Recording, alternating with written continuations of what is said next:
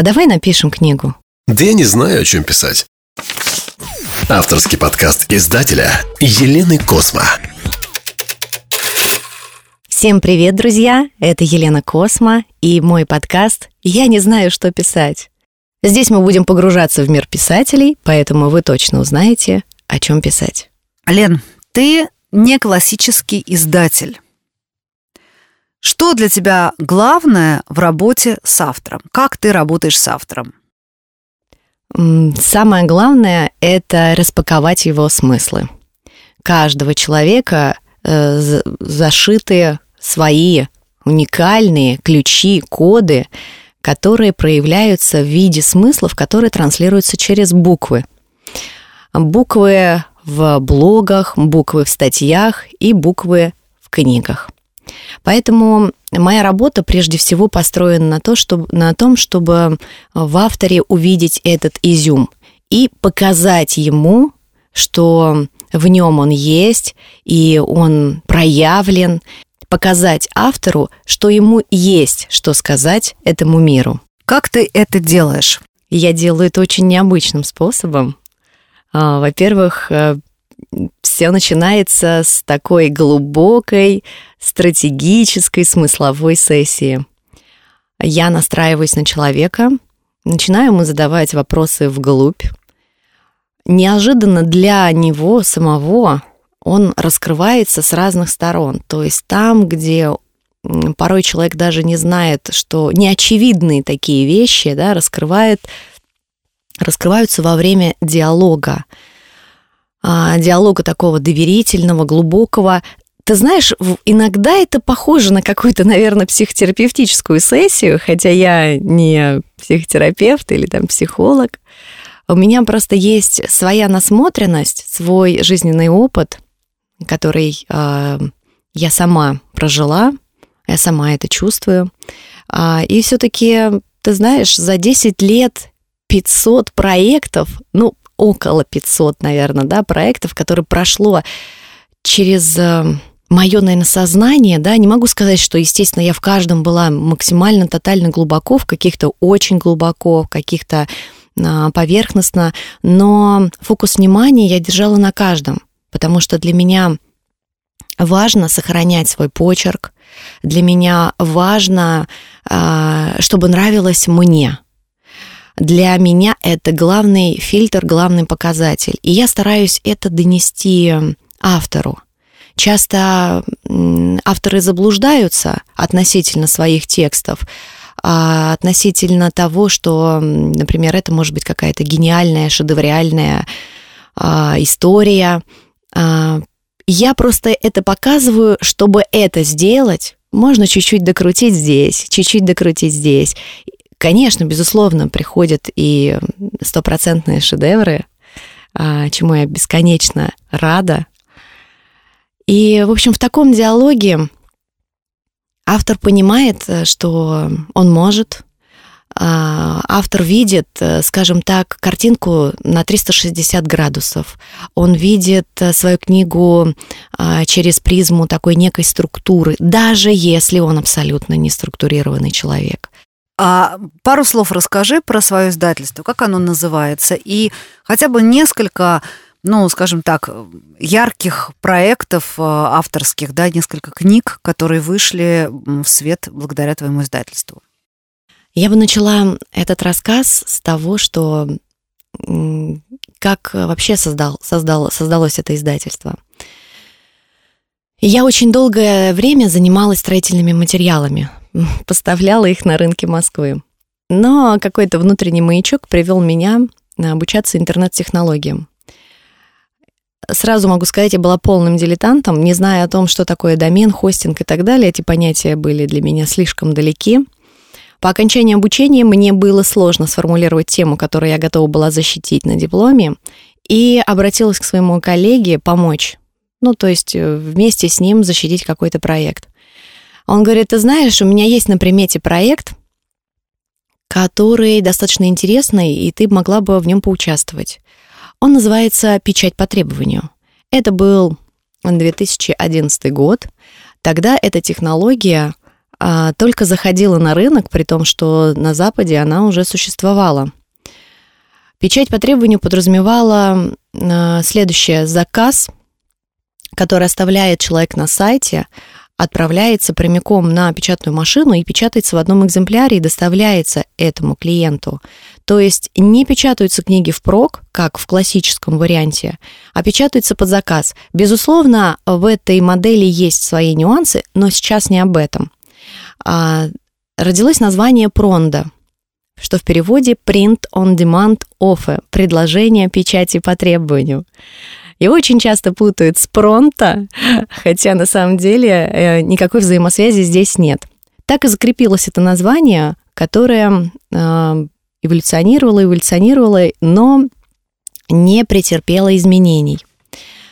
А сначала это была просто классическая модель издания книги, а, которая подразумевала ну, просто обработку рукописи, оформление ее и стандартную печать.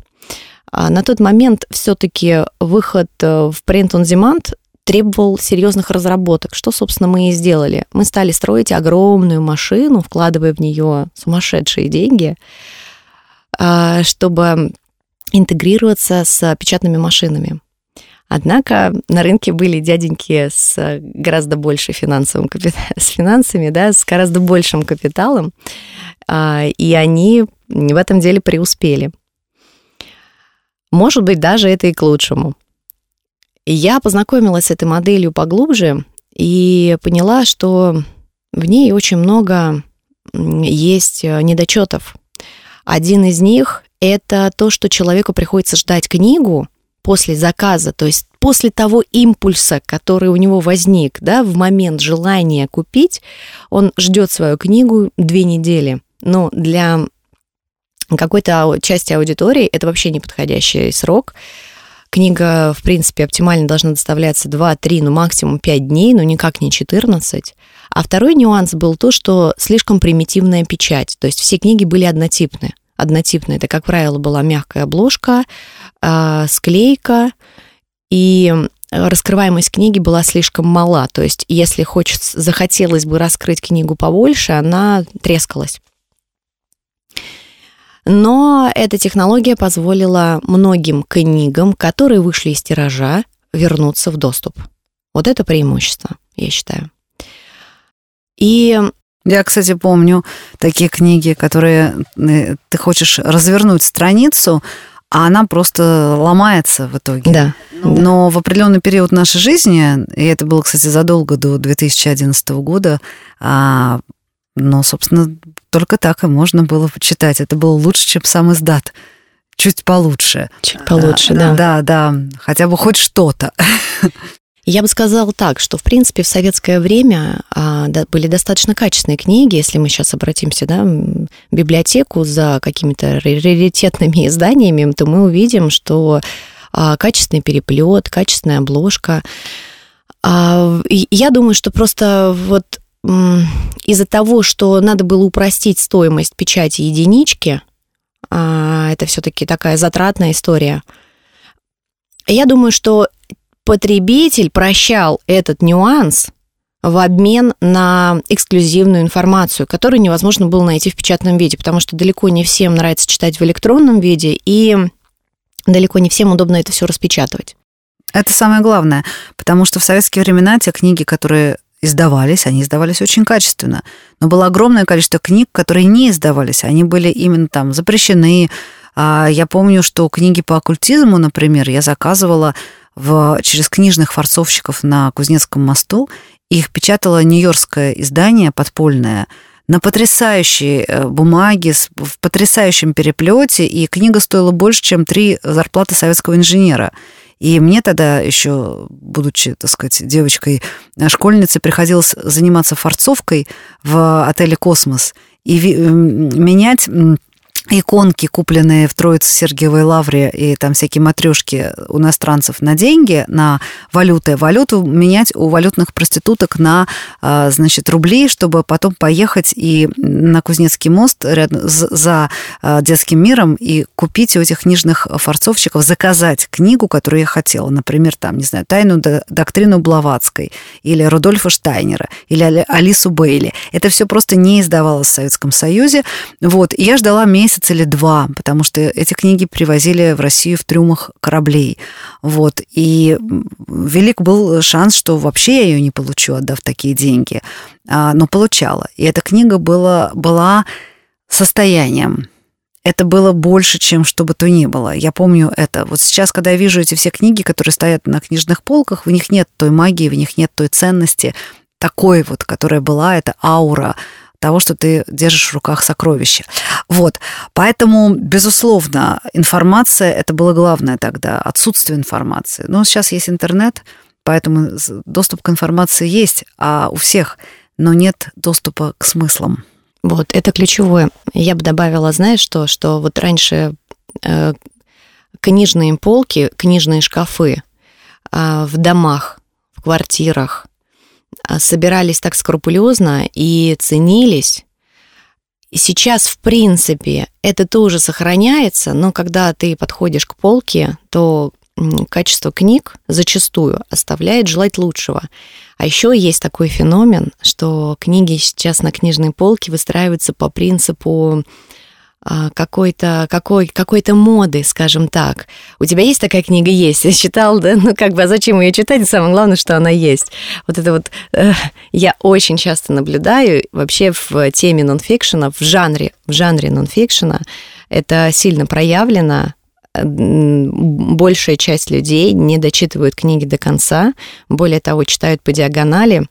И в связи с этим я, как креативный издатель, а, пытаюсь обхитрить читателя, выделяя таким образом ключевые смыслы определенным образом, чтобы глаз фиксировал свое внимание на нужных моментах книги. Ну, хоть что-то, но запомнил. Вот этот вот момент очень, да. Это не то слово. Более того, а, мне лично дизайнер а, интерьеров рассказывал, что библиотеки, которые сейчас ставят в богатых домах, а, они собираются не с точки зрения даже книг, которые нужно иметь, а с точки зрения визуального эффекта чтобы вот большую книгу с красивым, ярким, допустим, каким-то э, какой-то красивой яркой обложкой ее поставят вот так, а другие книги корешками. Это должно иметь, то есть это носит эстетическую форму, а не форму того, что как бы в этой библиотеке находится.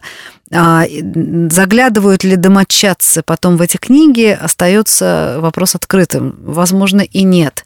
Но а, это красиво. Вот такой даже подход есть. Да, и я считаю, что, в принципе, аудитория у нас поделилась условно на два лагеря. Одни читают просто потому, что это модно, и вообще держать в руках книгу это модно, производить впечатление, как в свое время люди специально там покупают очки для того, чтобы казаться более умным. Здесь такая же история. А, я, к сожалению, забыла название книги, которая про прошлась по всему интернету и стала популярной только за счет того, что у нее креативная обложка, и, было бы, и, и всегда было классно, чтобы она лежала где-то у кого-то на столике, на журнальном. Не могу вспомнить обложку, но на самом деле вот э, я тоже иногда для некоторых проектов тоже думаю, ну хоть не так, то так, давайте, может быть, хоть обложкой мы зацепим внимание читателя. Ну, может быть, в какой-то момент захочется ее открыть, но ее так или иначе все равно захочется открыть хоть что-то там да посмотреть. Ты сейчас сказала очень важную вещь по поводу того, что держать книгу в руках модно. Это действительно веяние э, последнего времени, вот даже, я бы сказала, последних лет 5-7, когда а, стало модно быть э, глубоким. Уходящий год, 2022, можно сказать, уже ушедший, да, он эту ситуацию усугубил. А мир потребительства отлетел вот тренды, бренды и все прочее ушло куда-то в небытие. На первую полосу потребностей человека вышел смысл. Ну, сначала спецоперации, а мир поделился вообще на, ну, даже, не на, даже не на два лагеря. Люди вопрошали, а что вообще, а что будет, а как жить? А что главное? Потому что все ценности, которые до этого пропагандировались, там, например, а, безумное богатство олигархов, и вот мы видим, что олигархов отнимают их там а, яхты, просто забирают их активы. То есть твои устремления стать миллиардером они бессмысленны, они ни к чему не приведут. Ты не защищен на планете Земля при наличии больших денег. А что же тогда ценность? А поскольку на протяжении многих десятилетий выбивали вообще это понятие духовной ценности, то оно стало вдруг безумно искомым – Людям захотелось эту ценность найти, и они бросились читать. А безумно читать. Причем читать не в электронном виде, как мы обычно читали в самолетах, э, куча скачанных на iPad э, книг, и вот ты там на длинном перелете так начал это читать, не зашло, следующее вот так вот, как бессмысленно. А уже со смыслом, с поиском. Я хочу тебе задать вопрос как издателю. Наверняка ты как издатель сталкиваешься с тем, что сегодня а, потребность есть у читателей именно получить автора, который укажет, как жить. Я скажу так, мы существа социальные, мы нуждаемся друг в друге, так или иначе. И здесь такая маленькая ремарочка, что не каждому нужно захватывать мир, но каждому есть что сказать. Для одних э, есть, есть что сказать для одного круга людей, для, у других для другого круга людей. Не стоит обесценивать ни свой опыт, э, ни свой путь. И поэтому, конечно, важность смыслов, а, а они как раз таки и проявляются в том, ну, скажем так, как жить, да, как жить. По сути, нам всегда интересен чужой опыт, а как получилось у него, а как этот путь прошел он. А, и так или иначе мы такую калечку на себя накладываем и делаем свои корректировки. А могу ли я так же? А если я так не могу, то ну как могу? Но так или иначе, вот эти вот ориентиры, маячки, э, мы все их ищем. Все их ищем. Мы ищем их в книгах, в фильмах, э, в музыке, мы ищем их в искусстве. И поэтому э, стремление самовыразиться на сегодняшний день одно, наверное, из самых главных стремлений. Потому что, как я повторюсь, да, уже есть каждому что сказать, и говорить нужно обязательно – обязательно проявляться, да, век проявления у нас сейчас. И смыслы, тексты, книги — это одна из самых крутых форм проявления. Я бы хотела, знаешь, еще продолжить говорить про свое издательство в контексте, какие проекты, да, я не, не ответила на вопрос, какие все-таки яркие проекты. Когда я работала в крупном издательском холдинге, был у меня такой опыт. Мой э, ассистент э, мне сообщает, ты знаешь, мне кажется, что у тебя будет э, скоро очень необычная встреча. я говорю, ты так говоришь заинтригованно. Говорю, с кем встреча? Он говорит, с очень известным человеком. Я говорю, да ну не может быть. Он такой говорит, точно говорю. Я более того, к тебе говорю, я ее лично для тебя организовал. Я говорю, как так организовал? В общем, случайным образом нам позвонил Константин Хабенский, который хотел а, издать книгу для своей мамы. И я поехала с ним навстречу. Я поехала с ним навстречу, а, мы встретились с ним в пиццерии на Камергерском. И так э, душевно побеседовали. А он высказал желание издать книгу для своей мамы. А, к слову сказать, его мама занимается обучением, точнее, она разработала методику обучения детей математике с отклонениями. У нее такая интересная, уникальная методика. И он для этих целей даже выкрал, выкрал у нее все ее наработки, все ее зарисовки, и доверил их мне. Я, я с таким чувством повышенной ответственности возвращалась домой, думала, вот у меня в руках на самом деле э, что-то очень ценное да, для другого человека. И мне это доверили. Это было просто непередаваемое ощущение. Плюс еще все-таки известный человек, да, это наложило а, двойную ответственность на весь процесс. И мы начали творить. Мы начали творить, мы начали думать, как эм, отобразить э, то, что нам, то, что есть в зарисовках в, в книге. Не, сделали несколько макетов. Я очень долго перебирала дизайнеров, которые могли бы реализовать этот проект. У меня в голове начало вырисовываться то, как я это вижу, и моя задача была правильно объяснить дизайнеру, как это надо сделать, э, как это надо отразить. Нашли мы подходящего дизайнера, и в итоге создали нечто шедевриальное всем отделом. Просто трудились над этой книгой, все так переживали, все хотели, чтобы было просто вау-эффект. И, значит, э, я организовала доставку готового тиража, и тишина. И тишина. Боже, я, я так переживала, думаю, неужели не понравилось? И я не знаю, что думать, просто тихо. А ты знаешь, в тот момент я что-то не решилась э, написать смс, там, спросить, ну как вам понравилось, ну что там, что скажете? Страшно было. Страшно было. Я молчала целый год. До момента, пока Константин не обратился ко мне снова с книгой для своего сына. И я его первое, что я его спрашиваю, Константин, я целый год мучаюсь вопросом, книга-то понравилась, которую мы сделали. Он такой говорит, Елена, простите ради Бога, то, что вы сделали, это настоящая Библия. Мама плакала от счастья. И это такая просто для нее, такой для нее был просто ну, непередаваемое ощущение, такой подарок, такой мощности, такой силы. Как называется эта книга? Путешествие по Петербургу. Вот название, а, понимаешь, тут э, суть даже не в названии книги, а вот очень сильно запомнилось содержание, то, как было основано на а, на достопримечательных, на достопримечательностях Санкт-Петербурга, и у нас изображение Санкт-Петербурга на обложку, по-моему, путешествие в мир Санкт-Петербурга, но, по-моему, через призму математики, как-то вот так вот. Просто это было очень давно, и э, уже так подстерлось в памяти кое-что. И, значит, э, и тут у меня отлегло. И представляешь, целый год, целый год мучений относительно того, ну, ну, получилось или нет. Сейчас, конечно, мне несложно спросить любого автора, которому я издаю книгу, э, понравилось или нет, хотя на самом деле даже иногда этого вопроса и не требуется. Потому что когда я вижу восхищенные глаза, подписывающие свои книги, да, оставляющие автографы, собственно, я как-то сделала видеоролик по этому поводу, то, ради чего пишутся книги на самом деле.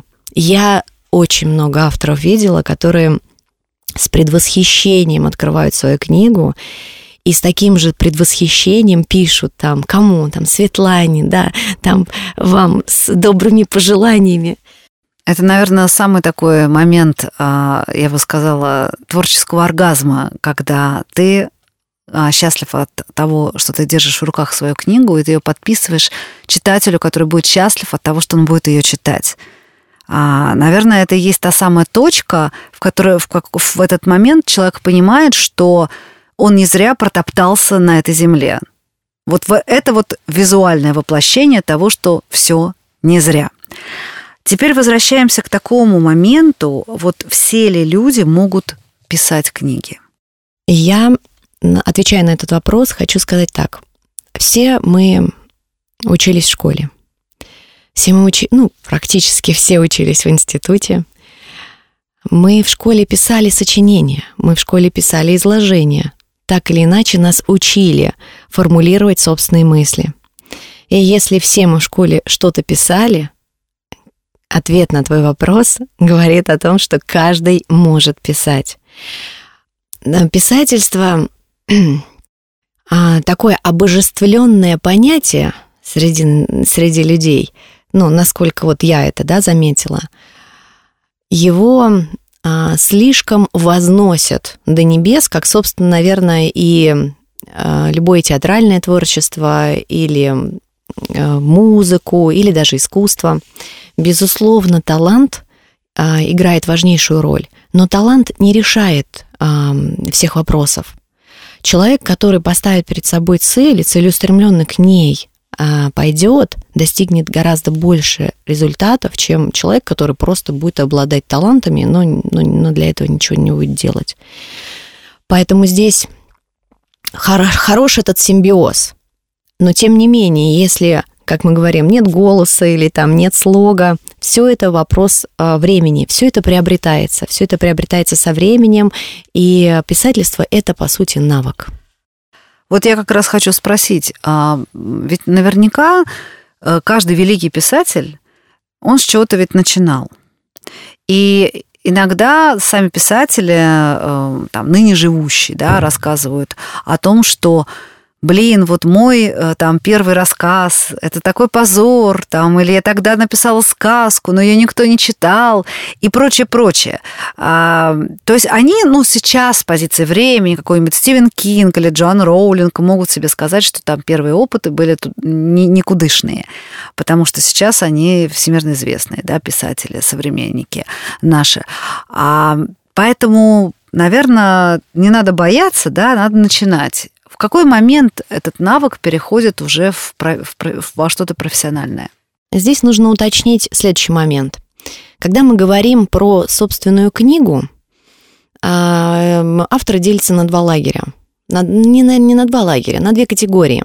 Первые, которые, в общем-то, выбирают этот писательский путь как э, образ жизни, а вторые, которые используют книгу как инструмент. Для них достаточно там одной книги, структурировав, э, изложив свои мысли на бумаге, этого достаточно для них, для решения их вопросов и задач. И тем не менее статус автора, писателя они все равно приобретают, так или иначе. Да? Наверное, здесь какая-то градация тоже должна быть, но тем не менее, пока это так.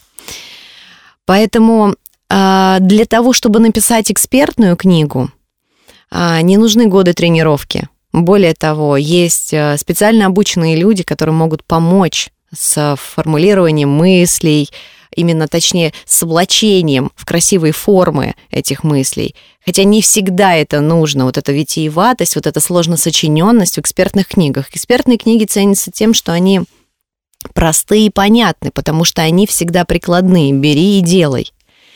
А вот если мы говорим про писательскую карьеру, тогда, конечно, раз за разом каждый новый текст будет лучше предыдущего – Многие писатели говорят о том, что превосходи себя вчерашнего. Это хорошее правило, оно применимо вообще для всех сфер в жизни на самом деле. А писать, в писательстве важна дисциплина, в писательстве важна не скорость, а ритм, то есть э, регулярность. То есть это, знаешь, как вот ходить в тренажерный зал, да, мышцу эту накачивать, от, держать ее постоянно в тонусе. И тогда в какой-то момент ты, а, подойдя к зеркалу, поймешь, ну, да, я, кажется, преуспел в этом деле. Просто это происходит как-то незаметно. Нету этого такого ярко очерченного перехода. Вот сейчас я, вот сейчас я а, хорошо написал, а вот этот, а вот через какой-то момент я написал еще лучше. Нет этой границы. То есть это я, например, по себе это ощущаю следующим образом. В какой-то момент я одним образом формулировала мысли. Прошло время, и то, как я стала э, формулировать свою речь, она сильно изменилась от э, предыдущей версии.